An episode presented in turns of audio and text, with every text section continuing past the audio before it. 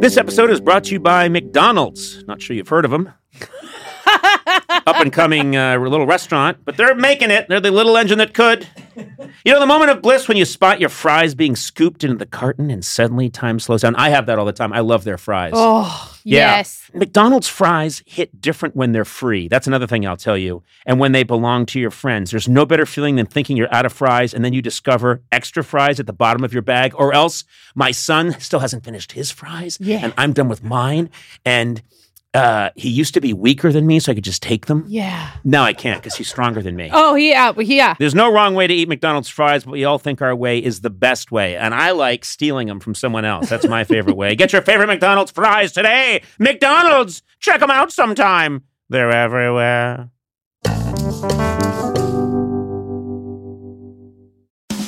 Looking for some amazing TV to stream? Indulge yourself with the hits on Hulu you can't miss. Dive in with Barney, Ted, Robin, and the gang on How I Met Your Mother. All nine seasons are now streaming on Hulu. Then you can move to Modern Family, Schitt's Creek, and My Wife and Kids. We're talking every episode and every season of these shows. We're talking huge hits streaming on Hulu whenever you're in the mood. Now we're talking.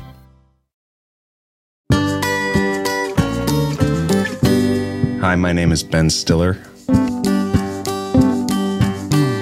And I feel excited, yet I'm not holding my breath about being Conan's friend. And I don't mean that in a negative way. I just feel like maybe the ship has sailed. Fall is here, hear the yell. Back to school, ring the bell. Brand new shoes, walking blues. Climb the fence, books and pens. I can tell that we are gonna be friends. Yes, I can tell that we are gonna be friends. Hello there, and welcome to Conan O'Brien Needs a Friend. Uh, this is the podcast where I search for friends in the world. It's a pretty natural thing to do. And uh, it's working so far. I've made a bunch of friends, very excited about it. I'm joined in my quest by my trusty assistant, Sona Movsesian. Hey, Sona. Hi, Conan. And Matt Gourley, the producer extraordinaire. Hi. How's it going? Good. Um, this is an exciting one. We've talked to a lot of incredible people so far. This gentleman, I met him on Saturday Night Live way back in the day. He remains one of the funniest people.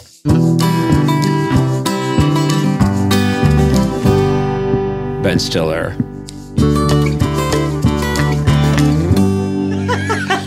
Terrible. I wanted to start out on a positive note. No, no, no. This is I, I love not holding my breath, but not in a negative way.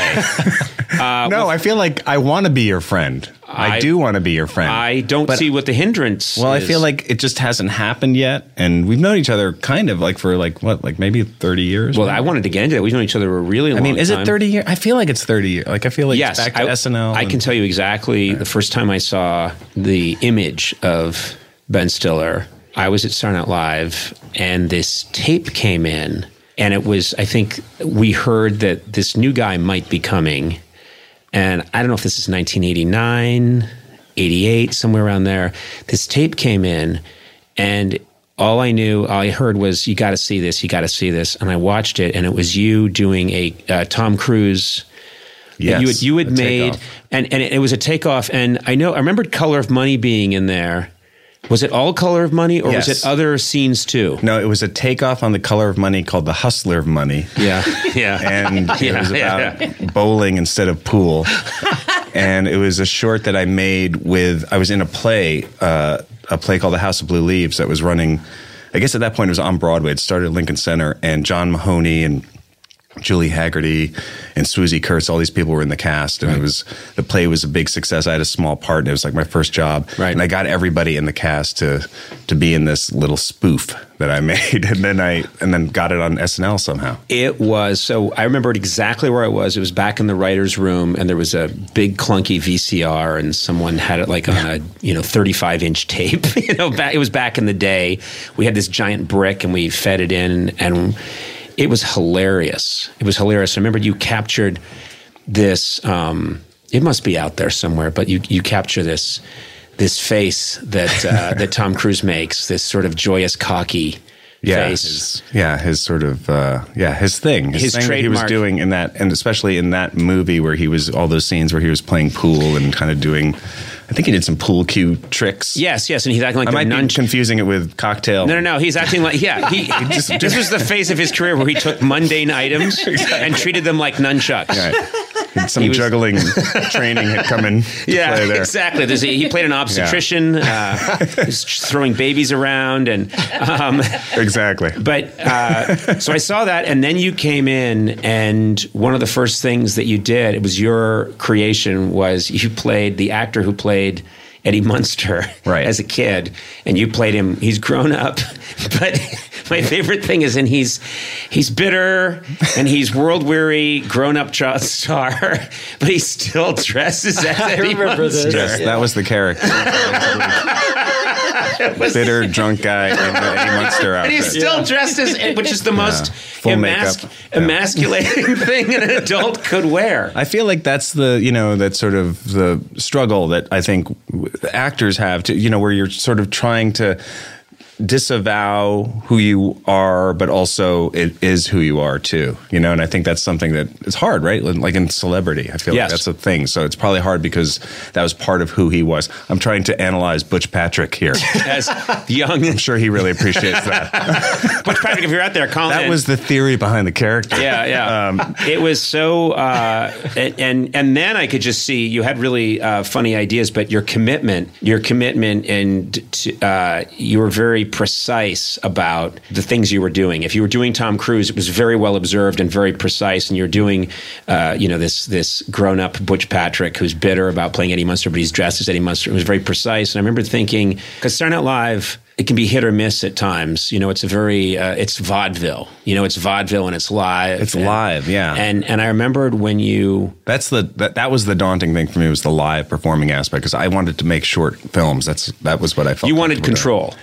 It wasn't control. I just didn't feel I was as good doing live performing as I was if I could have a few takes and I could you know make. I wanted to. Albert Brooks was who I wanted to. Yes, yes. Albert Brooks is the uh, he's the the white whale. Uh, you know, like many Sure. people are chasing. And uh, what was interesting to me is that you you left SNL and you do the Ben Stiller show. And the minute that show came out, I thought, yes, here you can have your laboratory where you can get it just the way you want. You can make Right. short films. You can get things exactly the way you want them. Yes, and that was yeah purely because that was the only way I really knew how to do it. I never because I didn't think of myself as a, a comedic performer really. Right. I wanted to be. I didn't know. You know, I was trying to figure it out. I think Like, it's I funny because I think now people would think of you as a comedic performer. Obviously, you're Right. You branched out, and But I'm not like a funny guy. Like I'm, I've never felt. I've said this many times. I've read it back in an interview like this. I'm not a funny guy. I don't think I'm funny.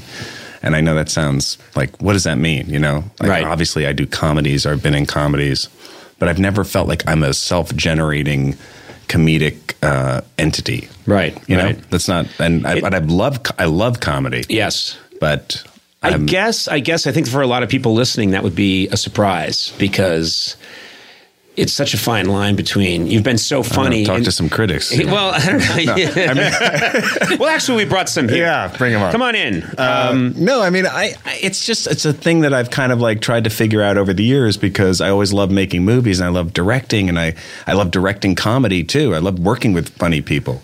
Yeah. So you know, then actually having to be the guy who was sort of like the center of it, while it was fun as an actor to do it, I never really it was never really my focus. Like that wasn't my dream as a kid. It wasn't what, yeah, it wasn't your your passion. So I- I remember uh, you do the Ben Stiller show. I go off in my direction. I work on The Simpsons. Then I'm doing the late night show, and you really early on started coming by the late night show, and it was fantastic because you would do these fully conceived bits that you would commit to. So you were known and famous as Ben Stiller, but you would come on and fully commit to the fact that you were in a revival of Jesus Christ Superstar With Janeane Garofalo. with Janeane Garofalo, and and you would. What I loved about it was that there was never any winking or any. You were no, this is what I'm doing now, and then y- you and and you and Janeane and you had worked out this whole song called "What's the Buzz?" Right. and you're so passionate. What's the buzz? Tell me what's happening. What's the- Jesus Christ Superstar fans? I'm obsessed with that, that show. It's because my dream would be to play Judas in Jesus Christ Superstar, except I can't sing or dance. And But you- acting questionable. So no, I mean, I, I, but I, so that was a chance. First of all, you let us do it. Oh yeah. So here was this person who we knew who was basically like one of us who was hosting his own show. Yeah. Which was the amazing thing. That Right. was like the crazy thing. It was like, oh my God, Conan is doing this. He's doing it for real. And he's going to let us do this weird, crazy bit. Yeah, I, I remember con- consciously thinking, I don't know how long I'm going to get to do this because at the time people thought this isn't going to last, and they're going to. They accidentally gave this guy a show, and it's, so let's do all the things that with our friends that we really want to do. And you kept coming back. It was amazing. I And mean, you- it was amazing you were letting us do it. Oh, it was. Uh, I mean, it worked for me too. I just was delighted. You came back and you did uh, a musical parody of Stomp. I remember, and you did a number called like "Ouch" from the show Clunk. It was this whole, and I haven't looked at that stuff since we did it. no, I haven't But either. I bet it holds up. And and, and you got members of the Blue Man Group to be in the bit. Yes, that's and I- right. and Right. and so everything was really technically worked out, and I just couldn't believe how much work went into all these things.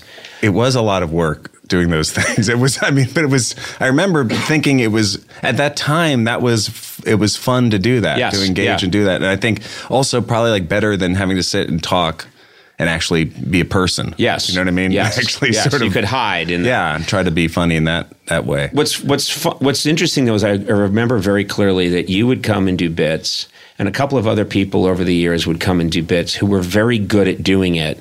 The problem was other people would see that and they would show up at our show who weren't it wasn't their forte.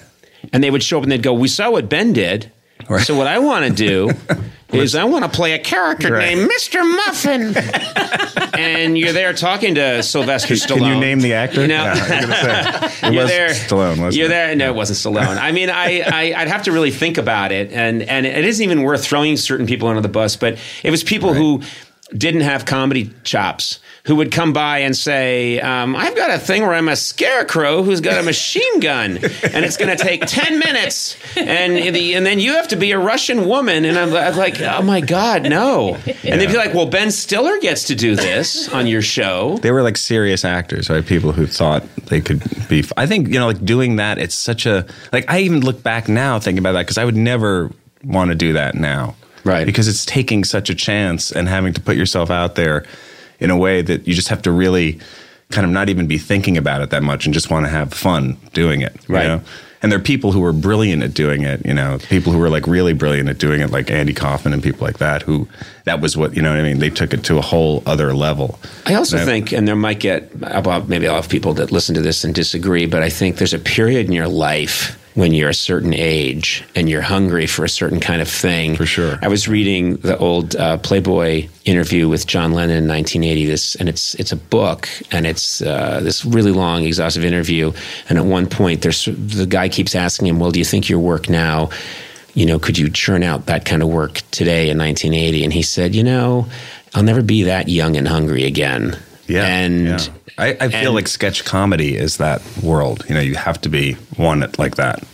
Yeah, exactly. Something about when I when You had I you had Middleditch and Schwartz on. yes, they're, they're so funny, They are fantastic. and they have that. You know, they have that energy, and they have that. I mean, and they're just so. I saw them at Carnegie Hall. Did you see the Carnegie Hall show? I did not No, Actually, Lin Manuel Miranda was there, and he said he said that they literally just did a, a perfect three act play, and they did. And yet, how do you like? How do you have the energy and the the just the the balls really to do that? I mean, it just to go out there. mind. Well, that's the thing is I, I I hear about. I was getting tired listening to Middleditch and Schwartz talk about how much intensity and work goes into it because I was thinking, yeah, that's. I was like that. I was in my in my twenties and thirties. I would. But you were you had to be like that. I mean, at SNL or Yes, any of those places. I was right? always putting myself in situations where you had to be like that. But even before SNL, when I was doing improv, I had the energy to go and do improv here in LA in like the basement of a Scientology center with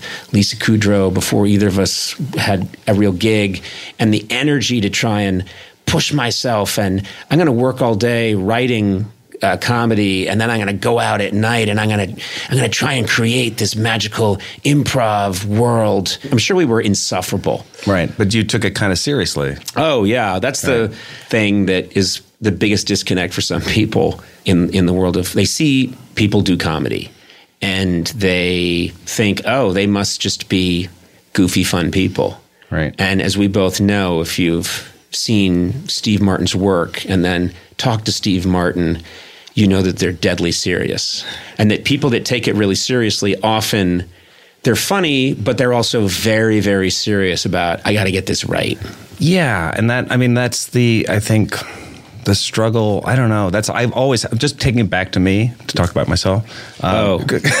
because that's why we're here. Yeah, let me. see. I'm uh, just trying to see what the name of the podcast. I don't see your name here. This is why I'm not holding my breath. This is Conan O'Brien. Okay, well, anyway, go No. I'm just saying that I feel like I've always felt like there's a pressure, or the pressure to be funny, and it's hard to, you know, like that's the thing. Like people, when you're making comedies as a like as a director too, it's the same thing where people don't like if, as the movie. You can make this incredibly nuanced, uh, you know, with production value and cinematography and all of it, and and if it's a comedy the bottom line is the audience wants to laugh and that's how they're judging it. And they shouldn't not because that's why they came to the movie. They want to you know say oh it's a comedy i want to laugh. And i've always found that to be almost tougher than anything. Right. and it's it's great when it works and you strive for it and you have to work really hard for it i think. Though there are people and you were talking about it with them that it just like it just flows and like hey let's have fun. Let's just go out there and have fun. And i i love that attitude but it's almost like a joke. Even at snl i hear people like they joke about it. They go "Let- let's just go out there and have fun. You know like 30 seconds before you go live on the Yes, air. And yes. it's like after the grueling you know 90 hour week or whatever they spent to get to that point and everybody's exhausted. Yes. and then it's like hey let's just go out there and you know let's just play around. My my head writer, whenever I go out at night, he just says, uh, and he does it. To, it's his way of saying of getting on getting on my nerves. But what he does every night is just as I'm about to head out, he goes like, "Yeah, no, hey, just get out there and have fun. Just go have some fun." and it's kind of his way of saying, "Go fuck yourself." You know, like it's very. He knows it bugs me. He knows I don't like it. Right. But yet you do, right? You do have You to have, have to. fun. You have right? to. They can tell when you're not. And that's what was amazing to me about what you do is like you have to go out there every night, no matter what is happening in your life, and be a certain way that has to be authentic. Yeah. Otherwise, people aren't going to feel it. So I don't know how you do that. Medication helps. That's not actually not a joke. Uh, but this format seems to me like I feel like you don't have to worry about anything getting in your way of being funny, except possibly me right now. No, no, no. I, also, what I like about the format is I love talking to people in general, but I really like talking to people I admire who who do work that I admire. That's the concept. That's really all it is. I also feel like people bring just listening to the podcast that people bring different things out of you. You know, like you with Jeff Goldblum, you kind of take on this Goldblumian sort of vibe. I do have a Zelig. I do so have a good. Zelig thing where I, I a little bit become the person I'm talking to. And when you're with Jeff Goldblum, it, it's before long you're going. Mm, I know. There's a lot of mm, and everything is sexual and yes. it's so good. And you know what? This is true. My my my wife's mother, who lives in Seattle, I think she got a little rattled about it. And she's like, "Well, it was, you know, it seemed uh, there was something sexual going on there." she was like, "Mom, mom, that's his joking around." And she said, "Well, I, well, I mean, that's that's fine, but I mean, I just hope." you know, like it really rattled her. I think there was there was definitely something sexual. you were There talking was. about There was, yes. damp in a here. homosexual Yeah. love affair between the two. But I just you, think it'd be is really funny. I think my, my mother in law was worried that I was going to leave her daughter for Jeff Right, Goldblum. right. Which could be, it's possible, Oh. Because he is, He he's has an amazing closet of clothes that would fit me. So uh, that would be a big plus right there. Well, he does. That's right. You guys are about the same. We're about the same height, and, That's and we. the basis for any strong relationship. That's is why I married my wife. Yeah, that's her clothes fit me, and uh, I like enjoying wearing them. You know, uh, there's something that healthy. there's something that uh, you experience is very different from what I experienced. Is you grew up in show business. Yes. Your parents, uh, this uh, iconic comedy team, and you grew up with that. And I'm wondering, how does that influence as you're coming along? Were you looking at what your parents were doing, Stiller and Meara, and saying, okay, I, I I like this aspect of it, but I don't like that aspect, or I I, I want to be doing what they're doing, or I don't want to be doing what they're doing. I love what they do, but I want to go my own way. How did that all work out? Yes. Very nice. 'Cause my dad was a microbiologist. my dad and is uh, is a uh, microbiologist. That's and, amazing. And uh, So different. Yeah, and I. Um, there was never a second where I thought, "Yep, I'm going into the old microbiology game." I just knew that that wasn't uh, going to happen. So I, I just I never experienced that. I never had the chance to know what it was to not be in a show business family. Right. Which I, I think is part I have this sort of weird um, not obsession, but I really am interested in the suburbs and normal like quote unquote normal life because I never had that in my childhood. because you're in New York City. Yeah, Upper West Side. Yep. Um, 1970s. Uh, yeah, parents were doing nightclubs. They were doing plays. They were doing variety shows. They were doing game shows. They were going out and like playing Harrah's and Reno, and you know, just just very. It was a very um, you know show business life. Were you backstage when this was all happening? backstage all the time. Uh, much more interesting to me than my real life, than school. I had issues at school. I didn't. I didn't like being at school. I wanted to be out on the, you know, like going. Like my parents were doing a, a series for HBO. I wanted to go hang out on the sound stage and watch them do that, which probably wasn't healthy for me as a kid. You know, because I wasn't interacting with kids my own age. Right. Or I, I was, but I wasn't doing it in a way that was. Uh, you know, I was I was just wanting to be. It just seemed more interesting to me. I mean, my mom would do uh, sitcoms like Rhoda, you know, the spinoff of the Mary Yep. Tyler Moore Show, and I'd come out in the summer with her. She had her own show for a ser- uh, season. Uh, where she played a lawyer called Kate McShane. Mm-hmm. It's like an hour drama, and I remember being on the Paramount back lot and just just eating it up. Loved it. And you must have seen famous people of that era. Definitely, yes. You know, Like, uh, stars of that era just seem so much bigger now. That's just what happens. It's an optical illusion, but It was, and also when you're that age, that they're just. I mean, it, and I was Yeah. a Star Trek fan, and so you know to see William Shatner, or remember meeting LeVar Burton right after Roots had happened because she was on the ten thousand dollar pyramid with LeVar Burton, oh my god, Nipsey Russell. Yeah. I mean. Um, just it was uh, Bert Convy. I mean, there was all sorts of tattletales. This game show my parents did. It just it was. I, I I remember it so vividly because it was the colors were so bright and the even just walking on this into this soundstage here. Yeah, yeah. That it reminds me of my childhood because that was what it was. These these were the places that they would come in and still has the same smell. The the, the soundstage. no, we haven't cleaned this thing in since Tattletale. It didn't sound that poetic. No, no, but it, it's it's uh, it's true that you. I mean, maybe that's good in a way because you kind of fell in love with it, but it also demystified it a little bit, maybe when you were growing up, so I- that. maybe. I mean I feel like I was it was strange. Like I, uh, like when my parents did Tattletales I, I remember getting really upset when they didn't win because there was they would play for the audience and they would they would divide up the audience. They had like the banana section and the the green section and the you know Right, right. red section. And if they lost the audience didn't win money. And I remember literally crying being upset because I, I was embarrassed my parents didn't win I know That's such a. and Patty Duke and John Astin were comforting me.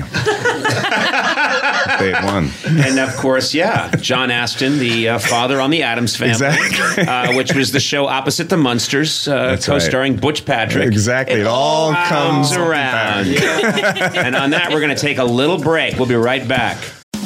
Looking for some amazing TV to stream? Indulge yourself with the hits on Hulu you can't miss. Dive in with Barney, Ted, Robin, and the gang on How I Met Your Mother. All nine seasons are now streaming on Hulu.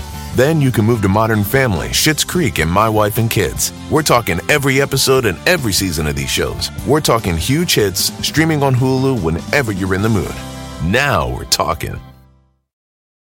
Want to connect with a family member who doesn't speak your language? Then check out the language learning program Rosetta Stone on desktop or as an app. Rosetta Stone is designed to immerse you in the language you're learning through an intuitive process. Plus, the True Accent feature even gives you feedback on your pronunciation. And with a lifetime membership, you have access to all 25 offered languages. Get started today. Visit rosettastone.com backslash pod 50 to get 50% off your lifetime membership now. That's rosettastone.com backslash pod 50 for 50% off.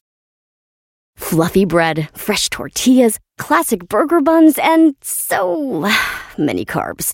Carb fear is real. But Hero Bread makes healthier versions of the carb heavy favorites we love the most. We're talking fewer calories, 0 to 2 grams net carbs, 0 grams of sugar, and seriously great taste. Plus more of the dietary fiber and protein you want, no compromise. Don't skip out on your favorites. Just use Hero Bread. Get 10% off your order at hero.co with code HERO10 at checkout. That's HERO10 at H E R O.co.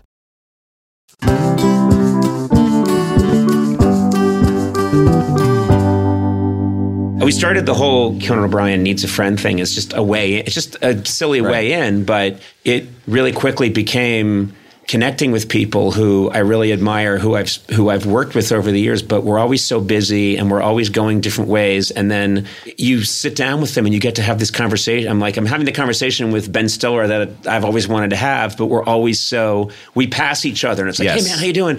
Hey, it's yeah, yeah, yeah, good, good, okay. Hey, take care, hug, you know, hug, and then SUV, you know. especially when it's before a show, Before during a your show, or after a show, and which then they just crazy. You know, it's always like coming here after the show, after you guys have done your show. There's that a weird kind of like post show energy. You can tell mm-hmm. something just happened. Yeah. you know, and there's that thing where I think there's your adrenaline's up, especially if you're going to have to go and do a talk show.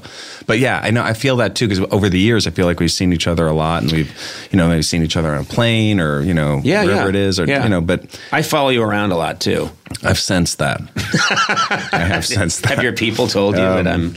Yeah, it's uh, You're not noticeable at all. no, I know. You and I, you and I hanging out. I just blend right in. but I, you know, I, I do think it's sometimes hard to connect though with people like that because I always felt it's weird, like just call someone up. Like if I was, like, and we, this is like you joke about it and joke about it in the little intro, but like to me to actually call you up afterwards and say, hey, but seriously, let's hang out. Yeah, no, but that's I would be, I would, it would be hard for me to do that. Yeah, now, okay. Let's talk about. Are you? Uh, We don't have to talk about. no, no, no, no. Okay. Uh, This is uh, just in general. Do you think you're a shy person? No, I don't think I'm shy. I think I'm, you know, I'm insecure. I think. Mm-hmm. Yep. If I'm going to be honest, this is getting really. No, no. But Okay. jo- I mean, I mean, that's this is. I am uh, lost. Yeah. I, but I do feel like I'm not. I, I I don't feel like I'm not one of those people like who can walk into like a room and go, hey, you know, just like into a party and feel like cool going into a party. I don't know. alone. Like I I, I, want to go into a party with somebody else. I think only a jerk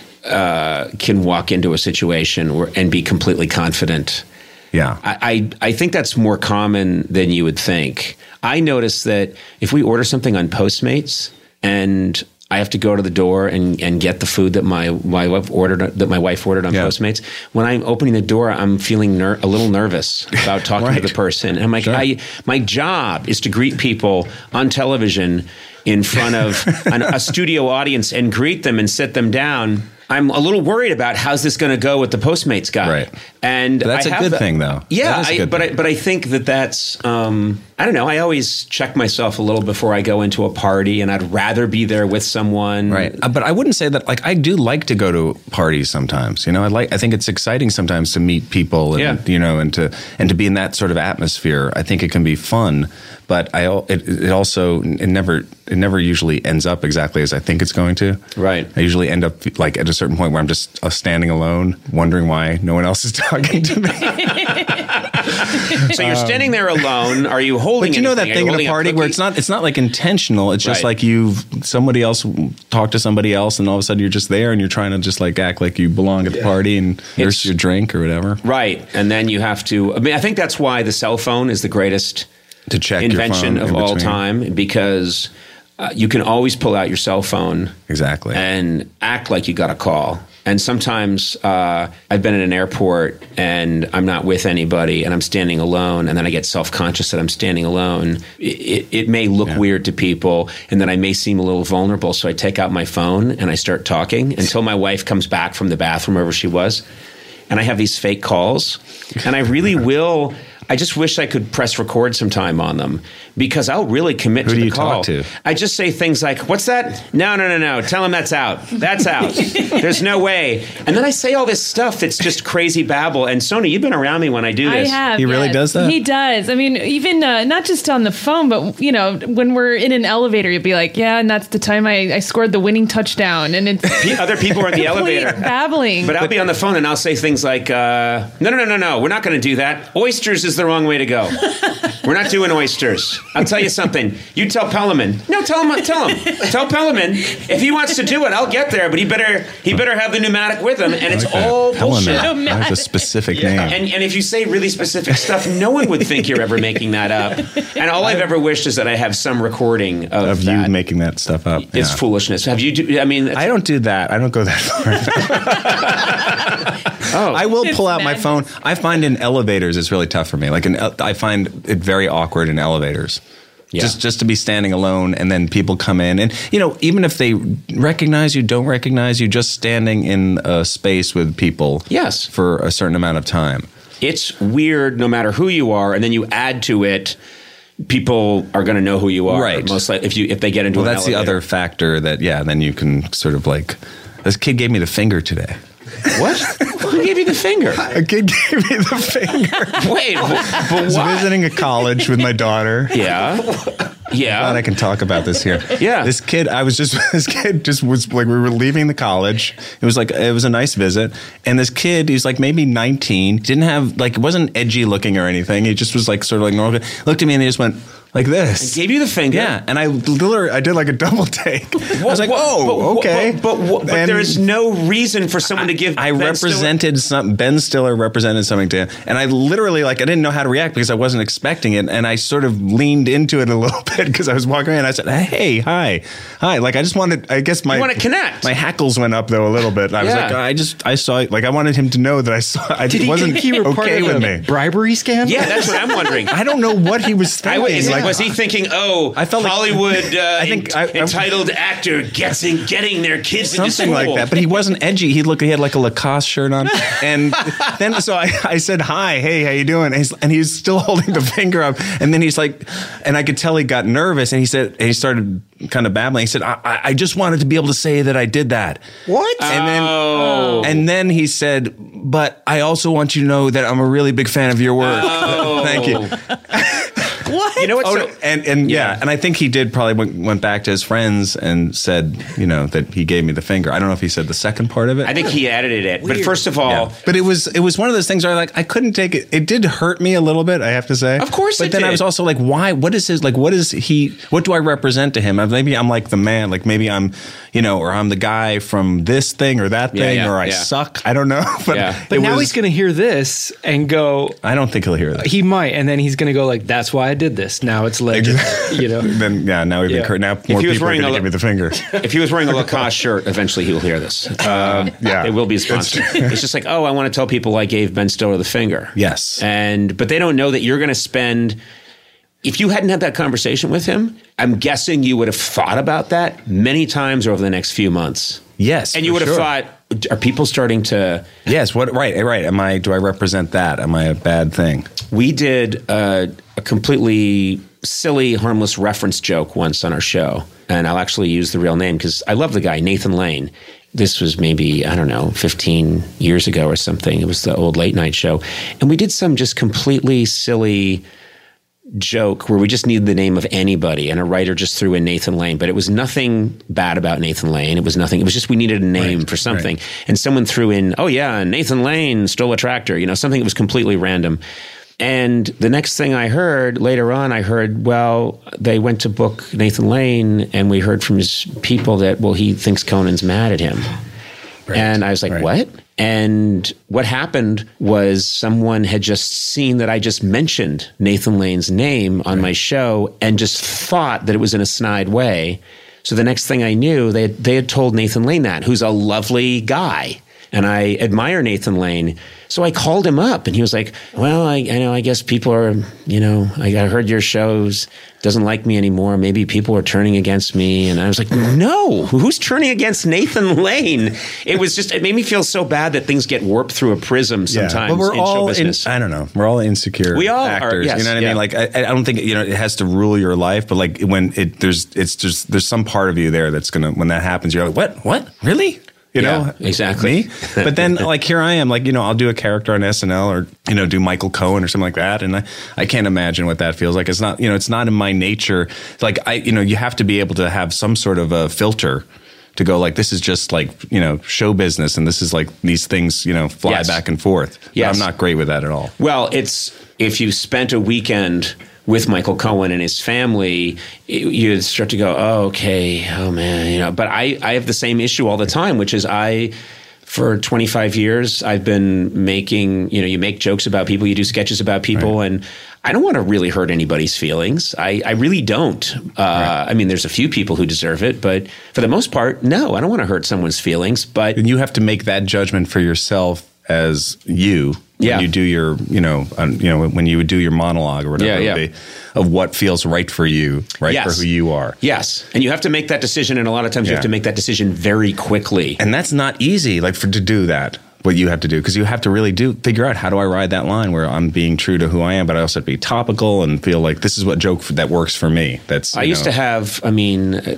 sometimes my monologue writers used to automatically want to make fun of any new boy band that was overly popular because there, you know, there's that thing where sometimes comedy writers just want to put down, you know, NSYNC, you know, they suck, and and and they would write these jokes about NSYNC sucking, and I would say.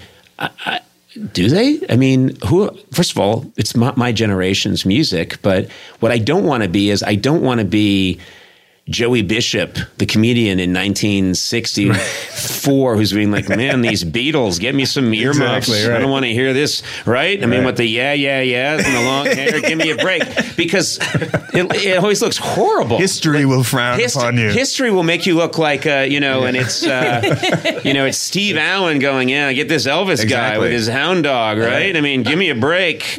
Right. Well, who no, are we there talking is that. about? There's like that Mike Douglas interview with Martin Luther King. Have you ever seen that? No. Because my parents did the Mike Douglas show a lot. That was, you know, that show, right? Yes, of course, And yeah. that was like in, in Philadelphia. You Yeah. would go and and my parents would go down. They'd take a, a limousine and they'd co-host for the week, which would be they'd tape like five shows in a day, I think. Yeah. And Mike Douglas was always like this sort of like, okay, he's like he's a talk show host. He's sort of like a show business guy. And then in through my you know whatever eight year old mind, that's how I saw him. But then I saw this YouTube clip of him like being really tough on Martin Luther King about his civil rights activism. Yeah. And like whether or not he was crossing the line and being I mean it was so it just felt so wrong. Yep. And you know it was just through that that filter of that time, you know, people I'm sure at the time he was just sort of like trying to be have a little substance or you know be more than just, you know, sort of the you know, Mike Douglas that everybody knew he's going to do a tough interview, but Right. like, you look back at it, it's like, oh my god, that's you're so it wrong. might, it, yeah, and it might have just been uh,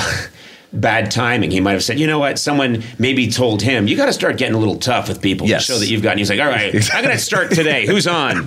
This guy, the Reverend Dr. Martin Luther King. All right, bring him in here. So, doctor, eh?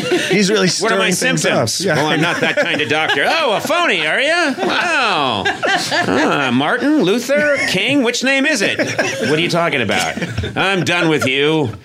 That's score one for Mike Douglas and zero for Dr. Martin Luther King.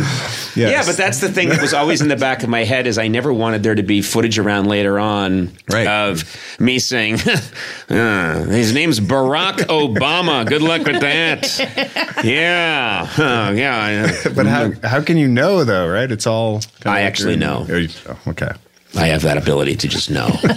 that's how you I- navigated the career that you have. yes, I have. That's why I'm here doing a podcast at the age of 78.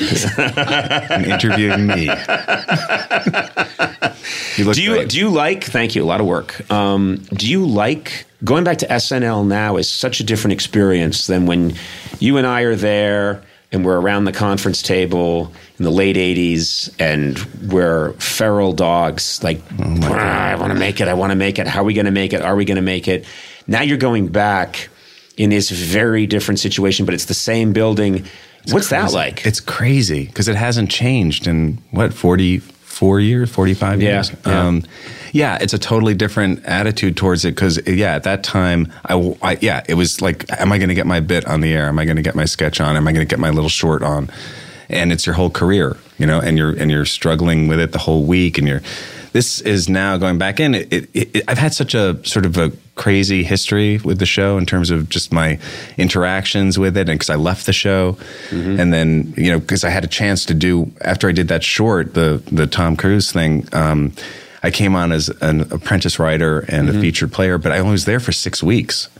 And then That's right. It was very short. yeah, and and I had an opportunity to, to do the short films, and so I left, and that really, you know, forever sort of like just made it a, a strange sort of relationship that Lorne and I have sort of navigated over the years, and finally came back and hosted in 1998, but then in uh, 2001 when Zoolander came out, I was supposed to host, and it was right after 9/11, and I decided not to host, mm-hmm.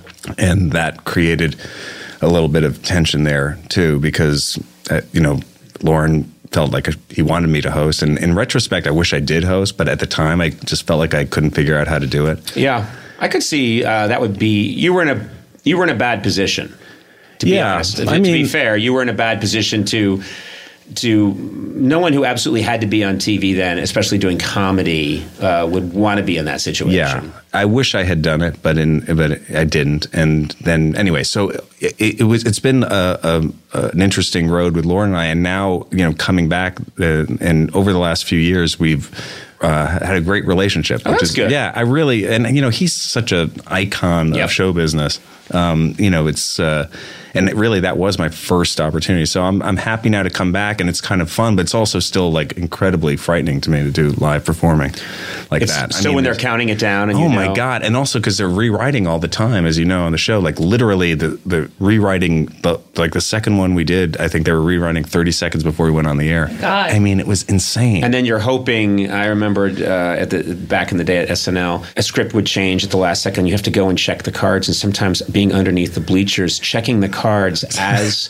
they were coming back from commercial, and they're taking the cards away from you, and you're kind of walking with the cue card guy to try and make sure that two or three other Yeah. lines get changed on the cards, and people have no idea they have no idea how, how, much random Yeah. and by the seat of the pants it is. Yeah, and how much rewriting is going on, and you kind of just have to go with it. But and there's nothing like the experience of doing it, which is the, the Yeah. fun part of it. It's just like, oh, you're doing Saturday Night Live, and you know, to be able to say live from New York at Saturday night, it's like you know, that's like every kid's dream who You- likes comedy. Um, because you mentioned the miniseries Escape at Dannemora. That has got to be sort of a perfect gig for you in a way because it's as close as you can come to being sort of in com- complete master of your universe, right?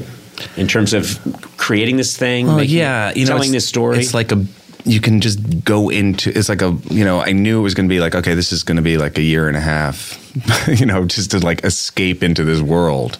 And I think you know when you're creating something, you're trying to both escape into it, but you're also trying to put yourself into it too. You know, so it's Did you know when this story broke about these uh, these prisoners escaping, and and how did you know? Okay, this is a story I want to tell. I didn't. I didn't even know. I was actually shooting uh, Zoolander 2 in Italy when it happened. Mm-hmm. And I didn't even know about it. I mean, it was in the news a little bit. And then the writers came to me with the idea, the guys that uh, Brett Johnson and Michael Tolkin, and they had this idea to do it.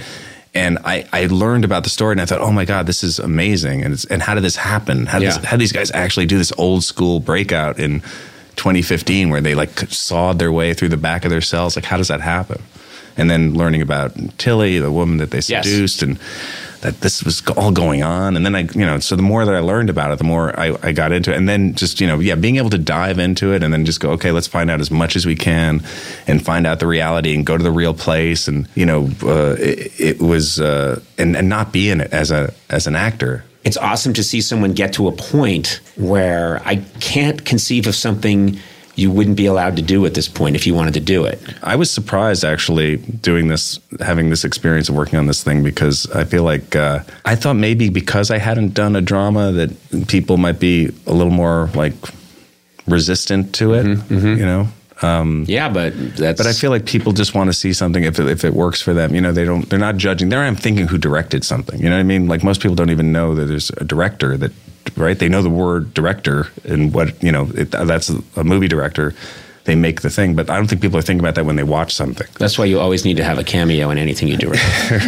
and in your cameo, unlike My Hitchcock, Hitchcock, yeah. unlike Hitchcock, you have to walk into frame, look right at the camera, and a slight nod, and then walk off. That's your way to say yeah. I should have done that on this one. Ben Stiller presents Escape. They're, tunnel, they're, they're tunneling out, and just your head leans into frame. it gives a quiet. Keep nod. going. Keep going. I hope you're enjoying. Yeah, it's me. Back to directing. this critic loved it. I've had one problem during the tunneling scene. I'd, scene- I'd almost forgotten Ben Stiller was directing this. yeah, when you look at yourself in a funny scene from a movie, can can you make yourself laugh? Like, can you? I'm thinking of specific in Zoolander when you're with your friends. It's one of my favorite things in a movie, and you're you're at the gas oh, station and you're such idiots, and you start throwing gasoline on each other for fun. It is one of the funniest things I've seen in a movie. Yeah. If you see that, if I was watching that with you, would you chuckle at that, or would you just be sort of staring? And I don't, I, I don't honestly don't know the answer. Um, not really. I, I, I, I chuckle at the the fact that we did that. Do you know what I mean? Laughing just thinking. No, like the same way I chuckle that throws we. gasoline. It's not a something you should That's do. the greatest. Yeah, Yeah. But um, but I also ch- the same way I like laugh at the fact that we did Jesus Christ Superstar Yeah. on your show. Yeah. Like the fact that we actually did that. Yeah. You know, I, I did stumble onto there's something about Mary the other day and I hadn't seen it like in a long, long time. And I watched and I ended up watching for like 15 minutes and I and I and I was laughing at scenes, not like me being funny, but just like this like like Matt Dillon is so funny in that Yes, movie. yeah, yeah. So funny. Yeah. Um, or like there's you know just a, scenes that I'm in where I go, okay, yeah, that that that felt like it was working. I'm, I'm not like there like going, oh my god, you know. I, It I, would be bad. I still like I'm not screwing it up. Like you know, Right. I, I watch and go, well, that worked. You know, that Right. worked. Well, I was going to say it would be bad if you were saying, "Oh my God, I'm so funny in this." Get in here, everybody. Look at me. Well, I do Um, that with my kids, and they love I hate to it. throw him under the bus, but Jon Lovitz's always just someone who's like, "Look at this! Look what I did!" And you're like, "Yeah, you're that's you're really his- funny, Jon." that's who Jon Jealous, is. you know? Yeah, he is that guy, and I'll say that to his face. But he was the Yeah. kind of person who he'd come in and see himself in a classic SNL sketch and be like, "Look at that! It doesn't get better than that." That's right. by, by the way, Jon Lovitz is the person who brought the video cassette of The Hustler of Money up to Lorne. Oh, you're kidding. And Jim Downey to look at when I was trying to get it Good on the him. show. Good for him. So Yeah. I'm thankful to him for doing Yeah, he's a very sweet guy, uh, but uh, and certainly not ashamed of any of his best work, which he shouldn't be. But no, I just I, yeah. I think of you. There's there's so many scenes throughout your career where you've really made me laugh. Uh, the scene uh, in Meet the Parents, where I mean, my wife and I have watched the scene. There's so much in that movie that we love, but when you're you're finally just going home on your own and you're being asked by that flight attendant to, the, Right. to wait at the gate, and you're so great in that scene. And I was thinking, oh, I hope Ben is able to look at himself sometimes because you've given me a lot of joy. You've given a lot of people a lot of joy. I hope you're able to like look at, watch yourself and chuckle sometimes. That would be a shame if you couldn't. Yeah, no, I can sometimes. I mean, like like in that movie, if it's a scene with De Niro, because I just you know it's Robert De Niro. Mm-hmm. Yeah. So I, I when I see that, like I'm in a movie with Robert De Niro, still. Yes. I'm very. You still like that? You I- still think, wow. For sure. That's yeah. cool. The fact that like I'll occasionally get an email from Robert De Niro is very exciting to me. That is, you know, yeah. But of he, but but to see, yeah, to, so to be in a scene like that with him and see him, and the dynamic is funny to me. And like I said, if I see like a scene where I go, "Oh, I didn't screw that up, or the timing was good, or something like that, you know, Right. I can, I can appreciate it, but you know, I'm not going to dwell on it too, because then you dwell on it too much, then you. You're like, wow, that was 20 years ago. so what have you done since, Stiller? fascinating. Uh. Yeah. Yeah, See, that's so funny. You've done a lot. I know, but you know what I what's mean, crazy right? is that that's the that is the if there is a common thread in this show, it's finding out how many people I really admire who've had an incredible amount of success are worried, not dwelling on it, and a little anxious and insecure about it all. And that is the thing that binds a lot of people together in this business. Yeah, I think it's a human thing. I think Yeah. it's really human, and it also does push you forward to. It's just the it's the balance of it because if it overtakes you, then that's not healthy, not good. But if it pushes you forward to go, okay, what am I? Because because I'm most happy when I'm doing something uh, creative when Right. I'm in process. I because like conversely, I'd say like the, my usually the favorite thing that I worked on is something that I've just finished working on Right. You know so it's like being it's like that thing where you just go okay well, i want to figure out what's the next thing that's going to you know feel creatively challenging and stimulating or exciting and That sentence didn't end.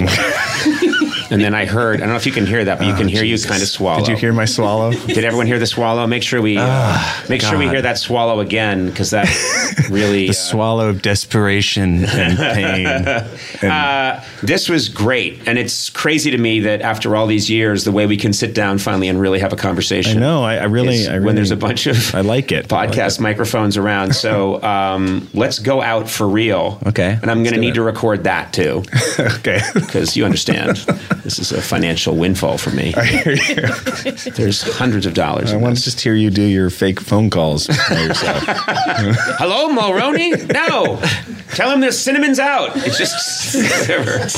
And he knows it too. It's always leaning into it. No, no, no. He's tried it before and he'll try it again. Nope. Tell him the turban didn't work either. It's all Woolridge, if you ask me. And then people will Something just. like pneumatic pneumatic drills. There's Pneumatic some drills? sort of engineering theme happening. Yeah. There's in always your brain. drills. Have There's always yeah. There's always and me insisting uh, whenever people are whenever I'm with Sona and there are other people around. If Sona and I are in an elevator, it's it's me. They get on the elevator and I'm like, just find the file. We need the file. And if they can't find it, see if Hennessy knows where it is. And there's no files. There's no. But I'm obsessed with like a filing system. That's And- like the plot to every Mission Impossible movie. Find the file. Um, and also, I wanted to mention that you you you're more than his assistant, though, right? I'm. Well, Well, you're I'm like your, a what am I, sidekick. your friend? Well, I feel like you're a sidekick now, Oh. and you She deserve is. to be paid as such. Oh, That's all. thank when you, you guys were talking about payment in the other. Uh, Sona's you. getting Sona's getting a little uh, some some financial. scratch. You get Okay. some scratch on the side. Sure. It's not But just sort of like the cute kind of folksy. Hey, this is my assistant who comes on the podcast. Like you're actually working. I am, but I am also doing his schedule. I am his assistant. She is my assistant. And that works life. out She's also, and we're, we're Does it work out okay? Yeah. No. no, we, Because I have a new assistant, and I'm wondering if I should start a podcast with her. Yeah. Maybe. uh, yeah, it, it is funny because this is an incredibly honest relationship I've had with Sona. We've been together nine years. Yeah. Ten. That's a long 10 years. time for an assistant. time. Yeah, and she's not going anywhere. We've tried to move her along, and yeah. uh, she I've refu- tried to leave. She, Just kidding. and it's just and now No, you I'm can't. kidding. It's and we're just wherever I go, people want to know where's Sona. So Oh, that's Yeah. nice. Yeah. That's very nice. Yeah, but yeah, I mean, on this podcast, I'm, I'm pretty sidekicky. wherever I go. I think yeah. it's good. It works really well. The whole energy. Thank all you. guys. Yeah. Yeah. and then Matt Gourley over here is always. Uh, Oh, you here we just- go. Well, no, you know he's a little bit of a, you know, uh, got a hipster vibe Oh, going on. and uh, It's just because No, he's always- It's the beard. It's The Yeah. beard. just the beard. right. And I Well- don't even normally have a beard. and he also is always bringing in a craft brew. And you had a beard stage for a while. Yeah, I did have a beard yeah. stage, And look yeah. at the skinny tie and tight jacket I know. here. Can you? Can I just get kind a of a? Wes Anderson brief- thing you- briefly? Thank you very much. Yeah. And I was in the Pretenders in 1979. Uh, yeah, this is um, this is a delight. This was really man. nice. This was really fun. you. And you know Great what? When you. when I heard that you were listening to the podcast and enjoying it, I was thrilled. I have to say, there are a lot of podcasts now. Like there are a Yeah, lot. yeah. And I've gotten into a couple, but I don't. It's the same thing like with television shows. I don't have that much bandwidth to really stick with things. I just not like intentional. I just find myself dropping off. But like this one, literally, like I felt like you laugh out loud. Oh, that's I nice. Laugh out loud. And there aren't that many that you know that you laugh out loud like that. Thank you. We're going to use that in our advertisement. Um, you could check with my people. oh, But yeah, I see how it is. Possibility. Oh, okay. Or we could just use it, Right. and then maybe your people wouldn't know. When you record our dinner, we can talk about the status of all of it. Want to connect with a family member who doesn't speak your language? Then check out the language learning program Rosetta Stone on desktop or as an app. Rosetta Stone is designed to immerse you in the language you're learning through an intuitive process. Plus, the True Accent feature even gives you feedback on your pronunciation. And with a lifetime membership, you have access to all 25 offered languages. Get started today. Visit rosettastone.com backslash pod50 to get 50% off your lifetime membership now. That's rosettastone.com backslash pod50 for 50% off. Fluffy bread, fresh tortillas, classic burger buns, and so many carbs.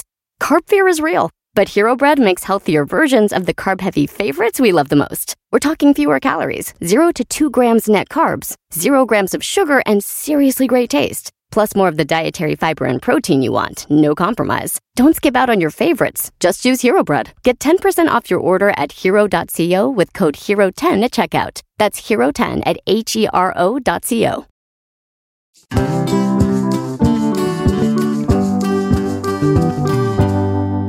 Last time we recorded, I mentioned something that I had that you seemed interested in. So, Will, if you could bring over the uh, object in question here. Thank you. Will hands it off to Aaron. Aaron hands it off to me, and I hand it. Oh, here we go. This is- Okay. and grab that documentation too so he doesn't call it into question. Okay. I am taking a look now. As I recall, you said that this was the private telephone that was in Dwight D. Eisenhower, President Dwight D. Eisenhower's summer residence while he was uh, in office. Is that right? That's right. Yeah. And then you've got letters that say, oh, "This is this is this is cool." Uh, That's what it says. letter. Oh, Newport White House is what it says. It says Newport White House. Was this Newport? This was his summer, like, you know, like Mar a Lago is to Trump. This was his summer White House. And Please don't ever I understand. I'm liken the man who No, I gave would the never okay would. at the D-Day invasion. I never would. and rescued Europe to Donald Trump. This was on his own desk. And this is a very cool phone. It's kind of a. I just went to put it to my ear, forgetting that I was wearing headphones. That was the clank of an idiot. This is very cool. It's from the New England Telephone and Telegraph Company. It's got that smell of an old phone. It's kind of a pea soup green phone. It says Newport White House, and there's all these documents at President Eisenhower's personal telephone at the summer White House in Newport. I love this stuff. Yeah. This is really cool. Just to think that someone, this was sitting on Dwight Eisenhower's desk, his summer residence, right? Yeah. So he had just been to the beach Right. and he was probably uh, trying to get the sand off of his feet. There might have been a starfish that had gone down his bathing suit. He's trying to wiggle that out. What? He's like, oh, God, starfish.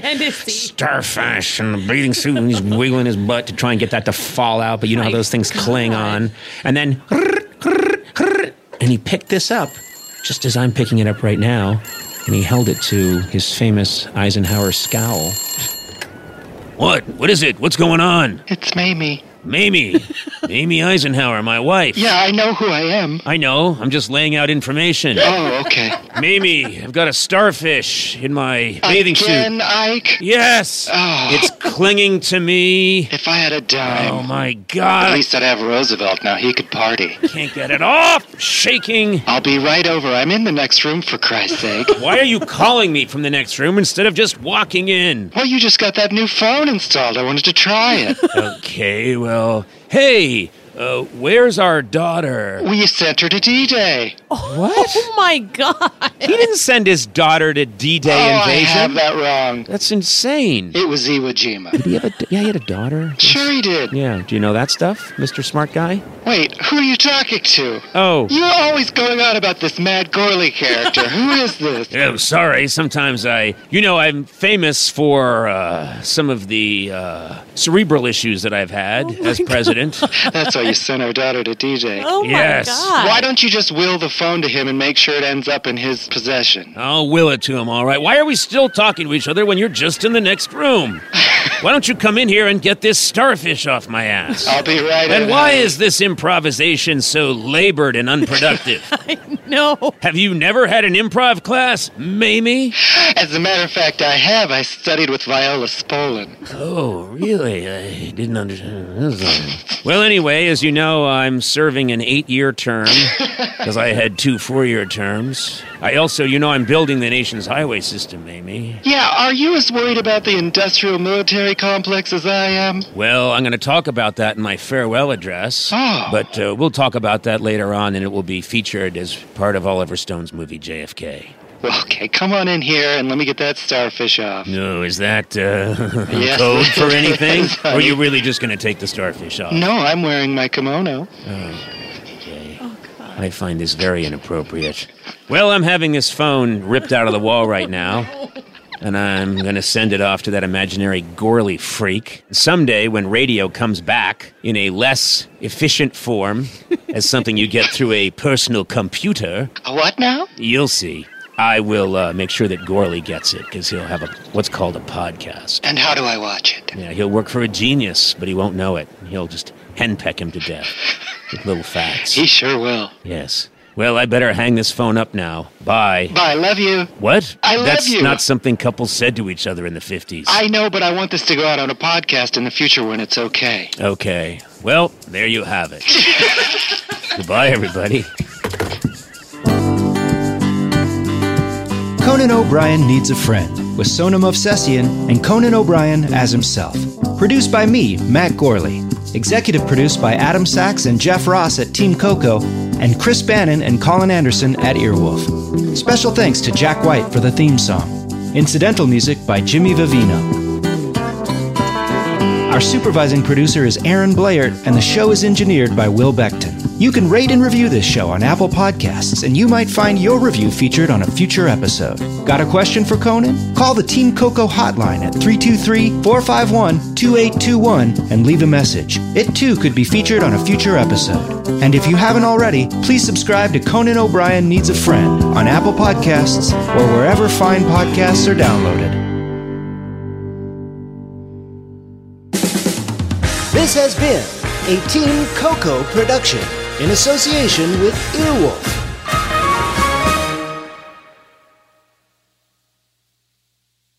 Fluffy bread, fresh tortillas, classic burger buns, and so many carbs. Carb fear is real, but Hero Bread makes healthier versions of the carb heavy favorites we love the most. We're talking fewer calories, 0 to 2 grams net carbs, 0 grams of sugar, and seriously great taste. Plus more of the dietary fiber and protein you want, no compromise. Don't skip out on your favorites. Just use Hero Bread. Get 10% off your order at hero.co with code HERO10 at checkout. That's HERO10 at H E R O.co.